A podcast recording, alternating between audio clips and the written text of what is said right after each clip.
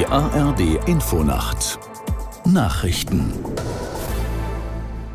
um 23.30 Uhr mit Olaf Knapp. Israels Premier Netanyahu hat ein Abkommen mit der Terrormiliz Hamas über die Freilassung weiterer Geiseln angedeutet. Je weniger er darüber sage, umso mehr erhöhten sich die Chancen zur Umsetzung, sagte er im Interview mit dem US-Fernsehsender NBC. Aus der Nachrichtenredaktion Sören Harms. Falls die Hamas lasse, geschehe dies allein aufgrund des militärischen Drucks durch die Bodenoffensive, sagte Netanyahu. Israel habe zudem angeboten, dem Shifa-Krankenhaus in Gaza Treibstoff für seine Stromgeneratoren zu liefern. Dies habe die Hamas aber abgelehnt. Ein Sprecher am Grenzübergang Rafah nach Ägypten teilte mit, heute seien mehr als 800 Menschen ausgereist. Damit hätten in den vergangenen zehn Tagen rund 2700 Ausländer und Palästinenser mit zweiten Pass den Gazastreifen verlassen. Darunter waren nach Angaben des Auswärtigen Amtes in Berlin auch mehr als 280 Deutsche und ihre Angehörigen. Die Bundesregierung will die Militärhilfe für die Ukraine im kommenden Jahr auf 8 Milliarden Euro verdoppeln.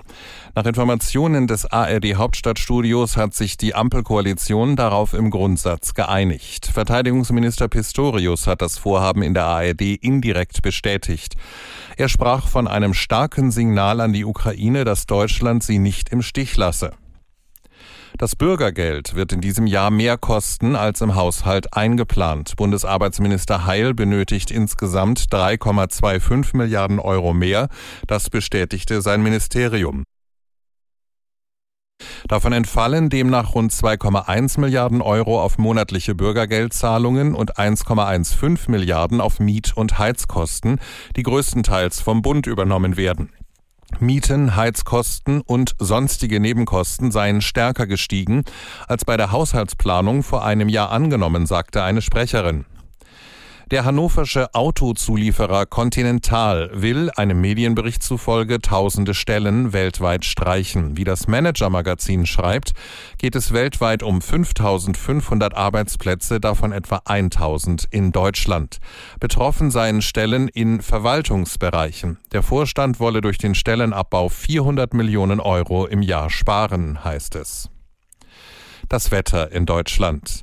Nachts im Südwesten Regen, im Norden und Nordosten wechselnd bewölkt oder trocken, an der See einzelne Schauer plus 10 bis minus 2 Grad. Am Tage dann Schauer im Nordosten bis zum Nachmittag trocken, in der Südwesthälfte, später auch im Westen und an der Nordsee stürmische Böen. 5 Grad im Zittauer Gebirge bis 16 Grad am Kaiserstuhl. Die weiteren Aussichten Dienstag regnerisch, gebietsweise Auflockerungen 8 bis 15 Grad, am Mittwoch Schauer bei 5 bis 14 Grad. Das waren die Nachrichten.